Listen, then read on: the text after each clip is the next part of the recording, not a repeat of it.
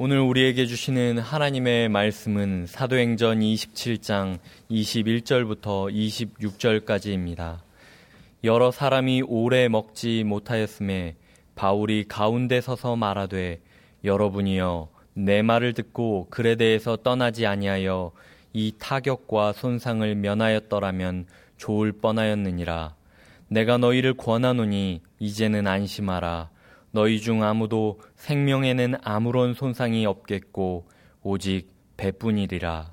내가 속한 바 곧 내가 섬기는 하나님의 사자가 어젯밤에 내 곁에 서서 말하되 바울아 두려워하지 말라. 내가 가이사 앞에 서야 하겠고 또 하나님께서 너와 함께 항해하는 자를 다 내게 주셨다 하였으니 그러므로 여러분이여 안심하라. 나는 내게 말씀하신 그대로 되리라고 하나님을 믿노라. 그런즉 우리가 반드시 한 섬에 걸리리라 하더라. 아멘.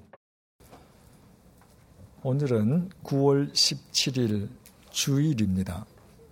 그리스도인에게 주일은 일요일이 아니라 주님의 날로 삼위일체 하나님께 예배드리는 특별한 날입니다. 그래서 오늘도 우리는 만사를 제쳐놓고 다 함께 예배당에서 하나님께 예배 드리고 있습니다. 그리스도인에게 이렇게 오늘이 중요한 것은 오늘이 주일이기 때문이지 오늘이 9월 17일이기 때문은 아닙니다. 지금 예배 드리고 있는 교우님들 가운데에는 오늘의 날짜가 며칠인지 의식하고 있지 못하는 분들도 있을 것입니다.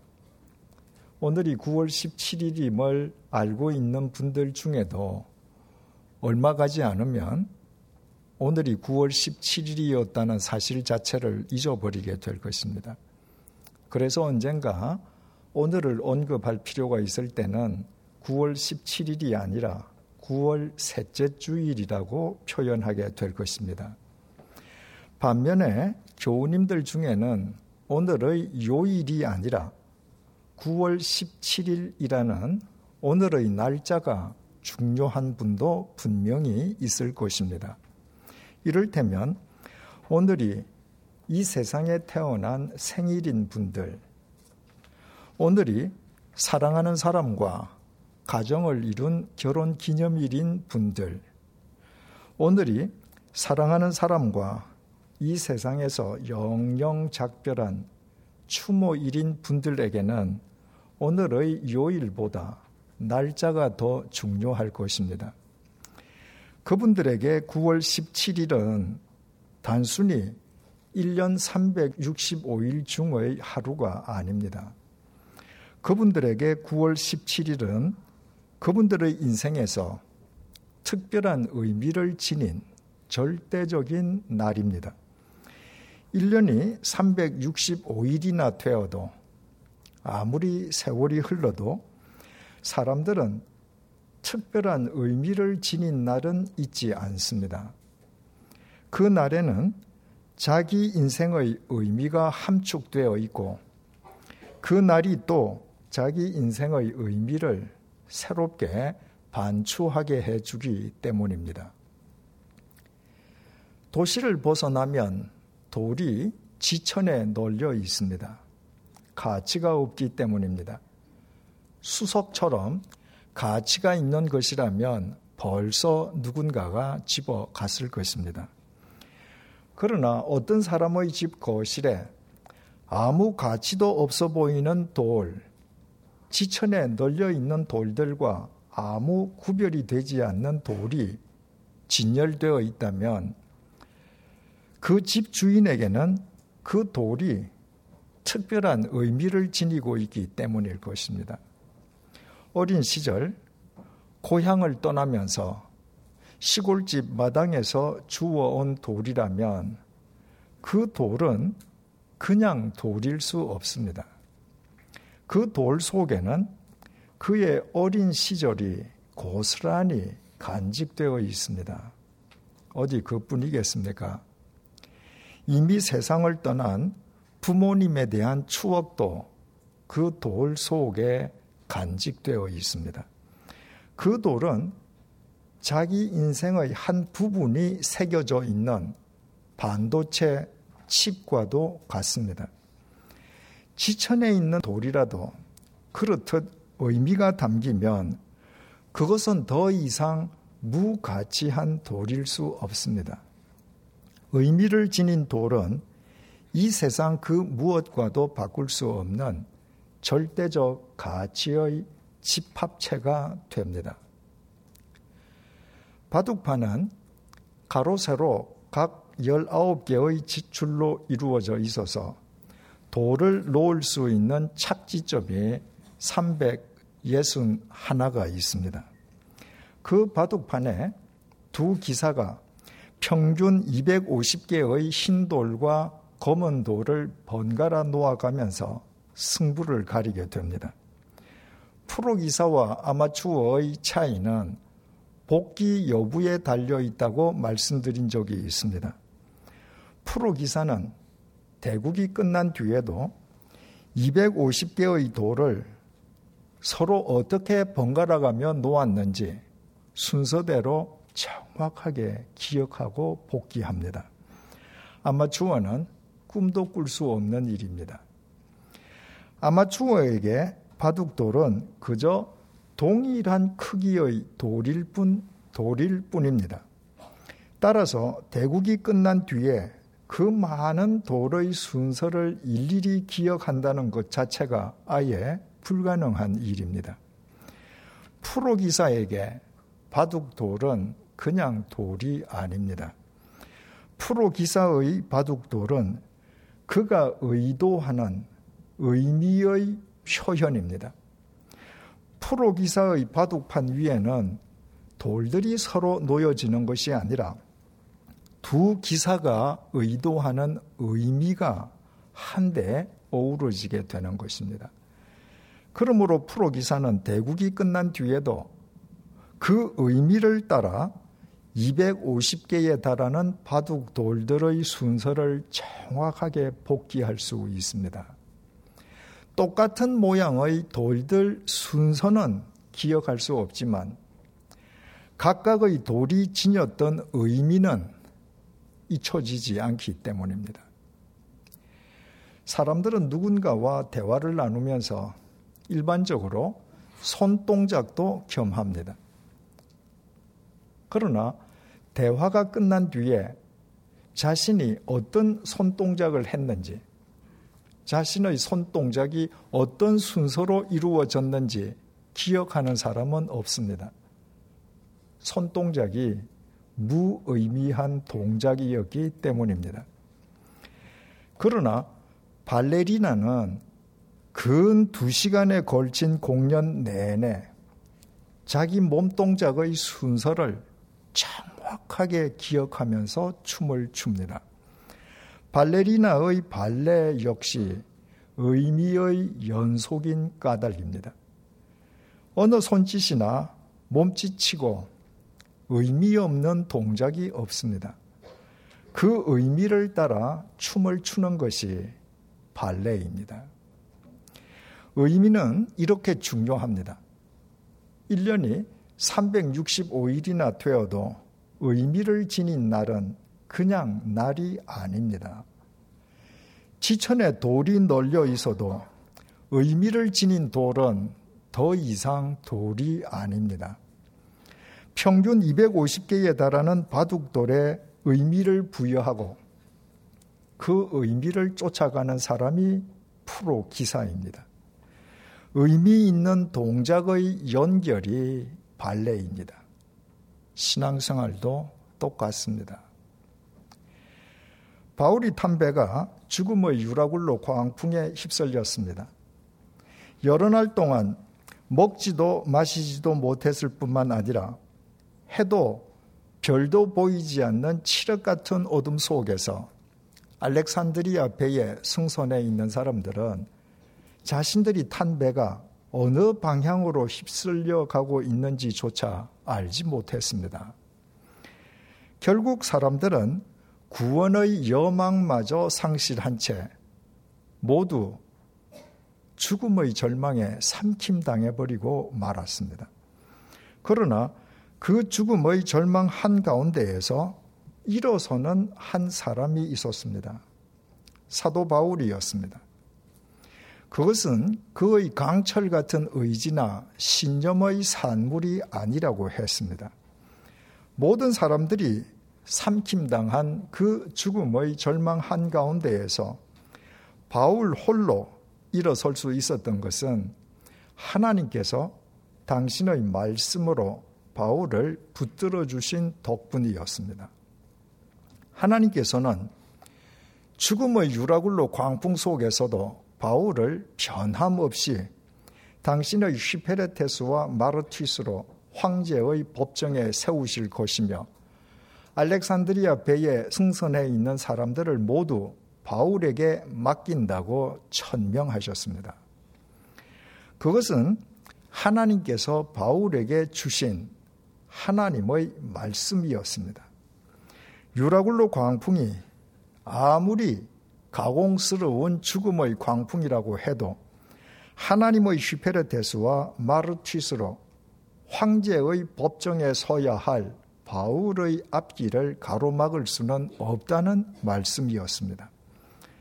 바울은 하나님의 그 말씀에 대해 나는 내게 말씀하신 그대로 되리라고 하나님을 믿노라 선언했습니다. 그것은 하나님의 말씀에 대한 바울의 신앙 고백이라고 했습니다. 그리고 바울은 다음과 같은 선언으로 결론을 맺었습니다. 본문 26절입니다. 그런즉 우리가 반드시 한 섬에 걸리리라 하더라. 바울은 우리가 어떤 섬에 걸릴 수 있다거나 어떤 섬에 걸릴지도 모르겠다고 말한 것이 아니었습니다.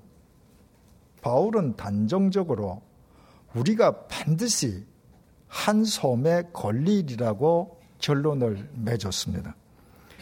지난 시간에 말씀드린 바와 같이 그것은 현재 주어진 상황에 대한 바울의 해석이었습니다. 바울은 죽음의 유라굴로 광풍 속에서도 하나님께서 주신 말씀에 기인해서 우리가 반드시 한 섬에 걸리리라고 주어진 현재의 상황을 해석한 것이었습니다. 죽음의 유라굴로 광풍마저 하나님의 섭리 속에 있다면 로마에 있는 황제의 법정에 당신의 휘페레테스와 마르티스로 세우실 바울을 하나님께서 로마의 반대 방향으로 끌어가실 리는 없었습니다. 죽음의 광풍 속에서 알렉산드리아 배가 어느 방향으로 휩쓸려 가는지 분간할 수는 없어도 바울은 하나님께서 황제의 법정에 있는 로마 쪽으로 자신이 타고 있는 배를 떼 밀고 계심을 확신했습니다. 그것이 사실이라면 알렉산드리아 배는 로마로 향하는 지중해 길목의 어느 섬에 닿을 것이 분명했습니다. 그래서 바울은 우리가 반드시 한 섬에 걸리리라고 자신있게 해석한 것이었습니다. 그리고 지난 시간에 말씀드린 것처럼 바울을 포함하여 알렉산드리아 배에 승선해 있던 276명 전원은 멜리데 섬에 무사히 상륙하여 이듬해 봄이 오기까지 그 섬에서 겨울을 지냈습니다. 지도를 확인해 보면 그 섬은 놀랍게도 알렉산드리아 배가 출항한 그레데 섬에서 제국의 수도 로마에 이르는 거의 중간 길목에 자리 잡고 있음을 알 수 있다고 했습니다. 바울이 해석한 대로 이루어진 것입니다. 그것은 다른 선택의 여지가 전혀 없는 외딴 길에서 이루어진 일이 아니었습니다. 광활하기 그지없는 여러 날 동안 해도 별도 보이지 않는 칠흑 같은 어둠 속의 지중해 위에서 일어난 일이었습니다. 유럽 대륙과 아시아 대륙, 그리고 아프리카 대륙에 둘러싸여 있는 지중해는 동서의 길이가 약 4,000km, 남북의 최대 길이는 약 1,600km로 바다 총 면적은 296만 9천 평방킬로미터입니다. 남한의 면적이 약 10만 평방 킬로미터이니까 지중해는 남한의 30배에 해당하는 면적입니다. 지금 알렉산드리아 배는 선장의 통제하에 정상 항로를 항해하는 배가 아닙니다. 죽음의 유라굴로 광풍 속에서 이미 통제력을 상실한 알렉산드리아 배는 정상 항로에서 벗어나 그 배에 승선한 사람들은 배가 어디로 휩쓸려 가는지조차 알지 못했습니다. 배가 어느 섬에 닿을 수도 있지만 남한 면적의 30배에 달하는 광활한 지중해에서 계속 표류하기만 하다가 그 배에 타고 있는 사람들이 배에서 그렇게 죽어버릴 수도 있었습니다. 그러나 알렉산드리아 배에 승선한 사람들은 바울이 해석한 대로 제국의 수도 로마에 이르는 지중해 길목의 멜리데 섬에 상륙해서 단 한 사람의 예외도 없이 모두 구원을 받았습니다. 섬은 사방이 바다로 둘러싸여 있는 바위나 땅을 일컫습니다. 지중해는 평균 수심이 1458m이고 최대 수심은 4404m나 됩니다. 따라서 지중해에 섬이 솟아 있다고 하는 것은 상당한 길이에 달하는 그 섬의 아랫부분이 바다 밑으로 버티고 있음을 의미합니다. 바다 속에 아무리 넓은 면적이 포진하고 있다 할지라도 그 높이가 수심보다 낮으면 섬이 될 수 없습니다. 그러나 죽음의 유라굴로 광풍에 휩쓸린 알렉산드리아 배 앞길에 우뚝 솟은 멜리데 섬이 버티고 있었고 그 섬 덕분에 그 배에 승선해 있던 276명 전원이 구원을 받았습니다.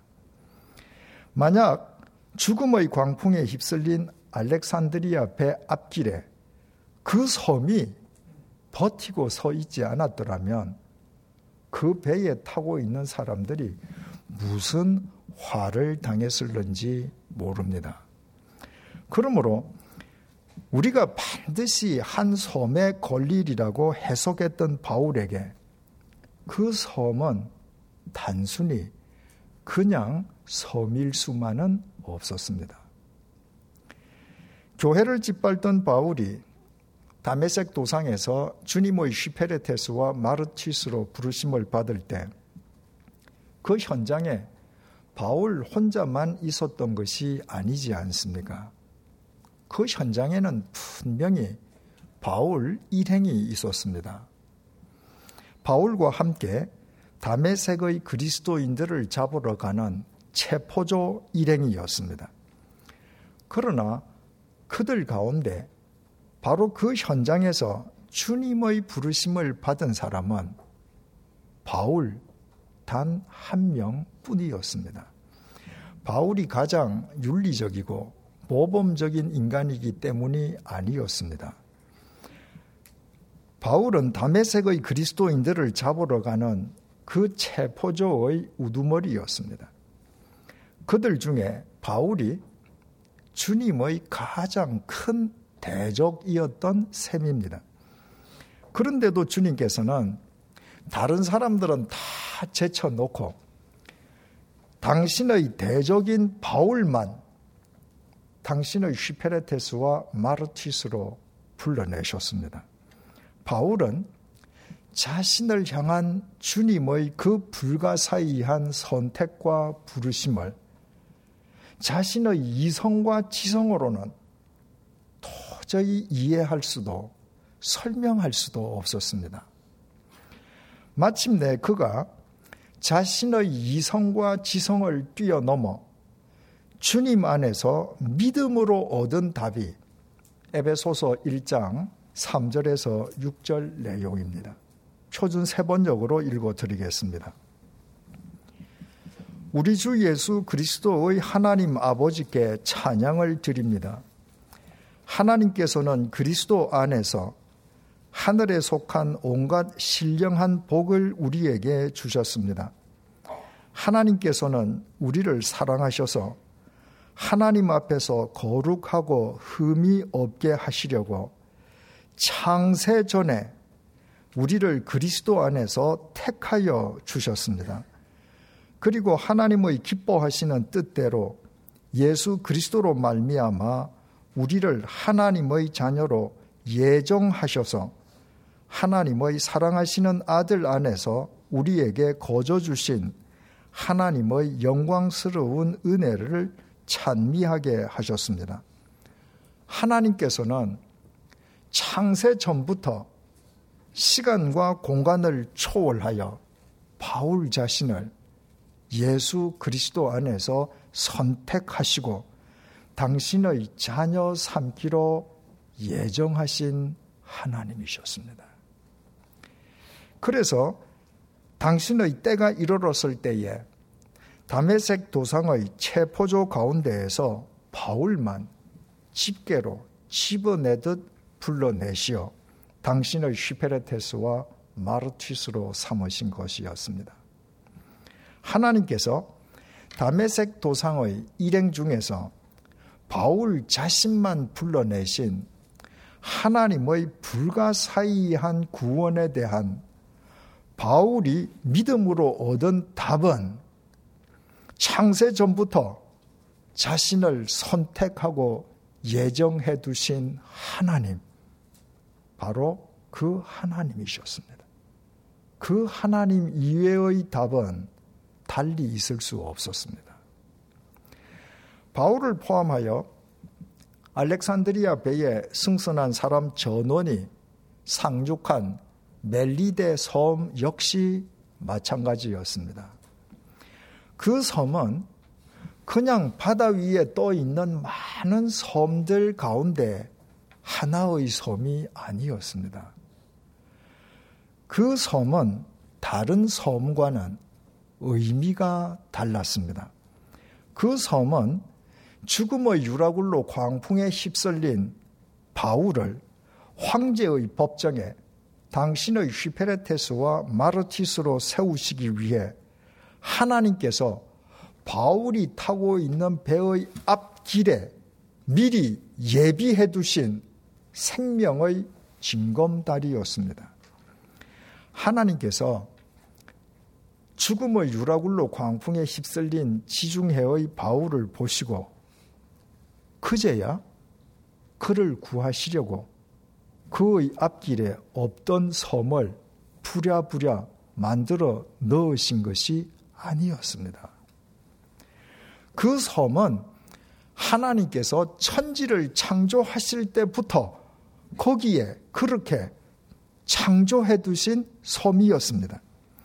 그때부터 그 섬은 하나님께서 시간과 공간을 초월하여 바울을 위해 예비해 두신 섬이었습니다.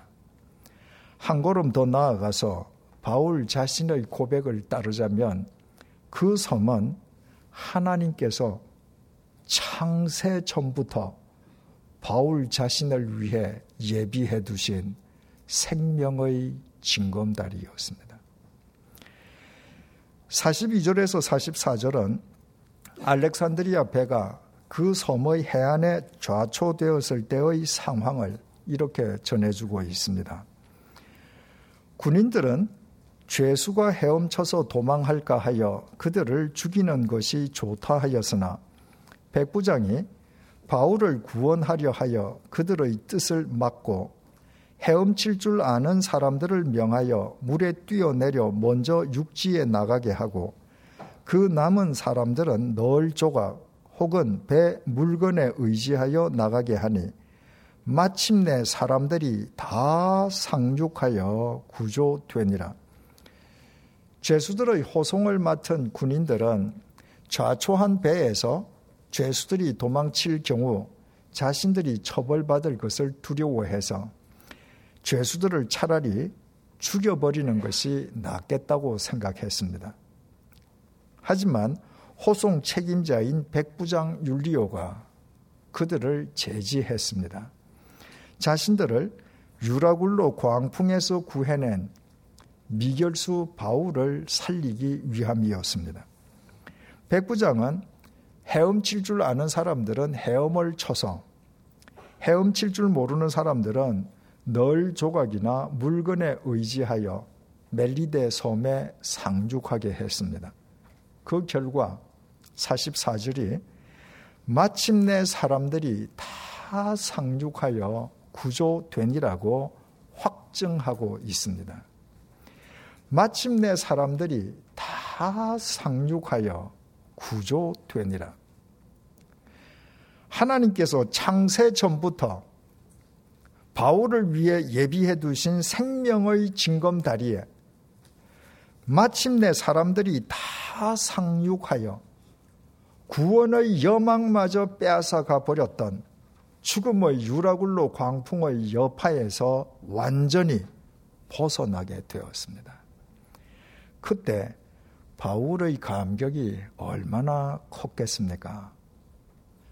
이듬해 봄에 바울이 그 섬을 떠나서 로마로 향했다고 해서 바울이 그 섬을 잊어버릴 수 있었겠습니까?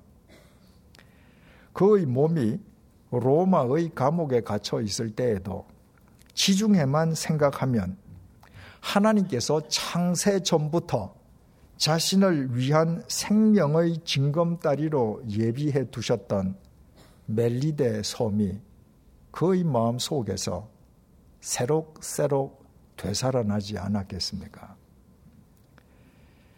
어디 그 멜리데 섬뿐이겠습니까? 주님의 휘페레테스와 마르티스로 살아가는 바울에게는 그가 이 세상에서 접하는 모든 것이 하나님께서 창세 전부터 그를 위해 예비해 두신 은혜의 손길이요. 그가 맞는 하루하루 역시 하나님께서 창세 전부터 그를 위해 예비해 두신 은혜의 나날들 아니었겠습니까? 주님의 휘페르테스와 마르티스로 살아가는 바울의 삶 자체가 주님 안에서 의미의 연속이었다는 말입니다. 그 의미의 연속은 바울이 주님을 위해 참 수형을 당해 죽은 뒤에도 퇴색하거나 사라지지 않았습니다. 바울이 삶으로 엮었던 그 의미의 연속은 그가 죽은 뒤에 오히려 하나님에 의해 하나님의 영원한 말씀으로 성경 속 사도행전으로 영원히 건져 올려졌습니다. 바울의 삶이 엮어낸 의미의 연속인 사도행전을 하나님께서 시간과 공간을 초월하여 창세 전부터 우리를 위한 생명의 징금 다리로 예비해 주신 것입니다. 새신자반, 성숙자반, 사명자반을 공부하면서 헬라어 동사 엑사고라조에 대해 여러 차례 배웠습니다. 건져 올리다는 의미입니다. 바울은 에베소서 5장 16절을 통해 우리에게 세월을 아끼라고 권면하고 있습니다. 여기에서 우리말 아끼다로 번역된 헬라어 동사가 엑사고라조입니다. 세월, 즉 시간을 아끼는 것은 흔히 세상 사람들이 생각하듯이 분초를 다투어가며 많은 일을 효율적으로 처리하는 것이 아닙니다.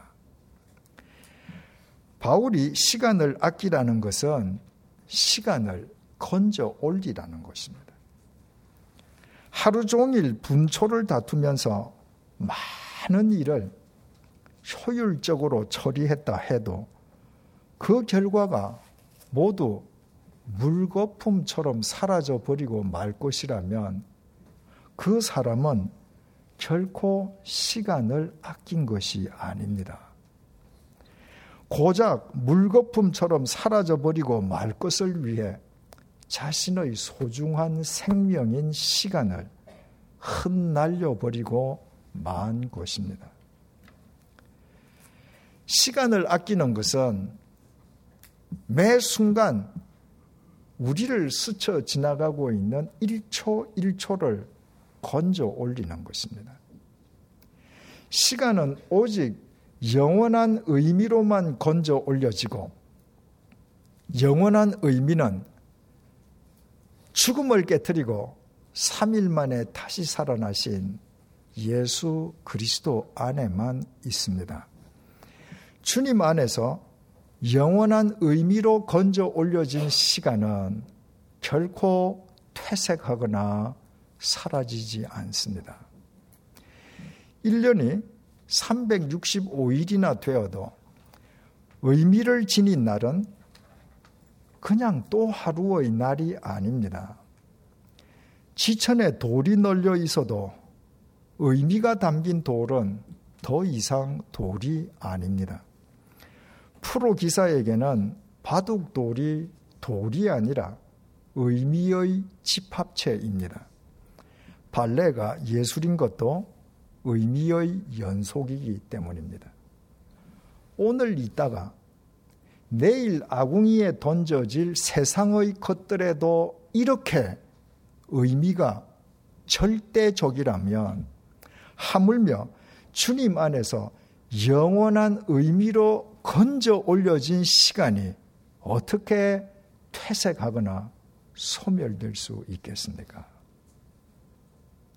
우리 모두 지금부터 매일 아침에 주님의 휘페레테스와 마르티스로 눈을 뜨십시다.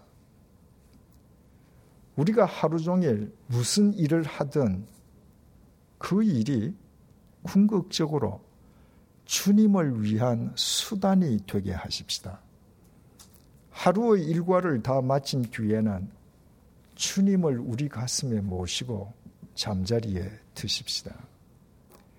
그렇게 살아가는 우리의 하루하루가 하나님께서 창세 전부터 우리를 위해 예비해 두신 생명의 징검다리로 이어져 가게 될 것입니다. 날마다 그 생명의 징검다리를 뛰어넘는 우리의 시간은 영원한 의미로 건져 올려질 것이요. 그렇게 건져 올려진 의미가 모여 이 시대를 위한 신사도행전으로 승화될 것입니다. 기도하시겠습니다.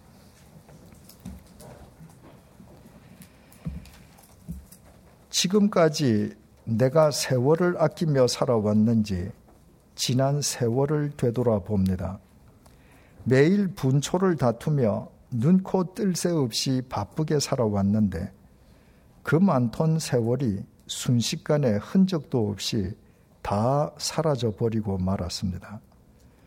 지금까지 나의 인생에 무슨 의미가 있었는지 지나온 나의 인생도 되돌아봅니다. 인생 무상 이외에는 그 어떤 의미도 찾을 수 없습니다. 시간은 오직 영원한 의미로만 건져 올려지고 영원한 의미는 죽음을 깨뜨리고 3일 만에 다시 살아나신 주님 안에만 있음을 오늘 본문 말씀을 통해 재확인시켜 주셔서 감사합니다. 우리의 하루하루가 주님 때문에 특별한 의미를 지닌 주님의 날들로 건져 올려지게 해 주십시오. 지천에 널려 있는 돌처럼 우리가 보잘 것 없다 해도 창세 전부터 하나님에 의해 선택된 우리 존재의 의미를 잊지 말게 해 주십시오. 우리의 동작이 주님 안에서 의미의 연속이게 해 주시고 우리의 삶이 주님을 위한 의미의 집합체가 되게 해 주십시오. 그리하여 우리가 매일 맞는 하루하루가 하나님께서 시간과 공간을 초월하여 창세 전부터 우리를 위해 예비해 두신 생명의 징검다리로 계속 이어져 가게 해 주십시오. 예수님의 이름으로 기도드립니다. 아멘.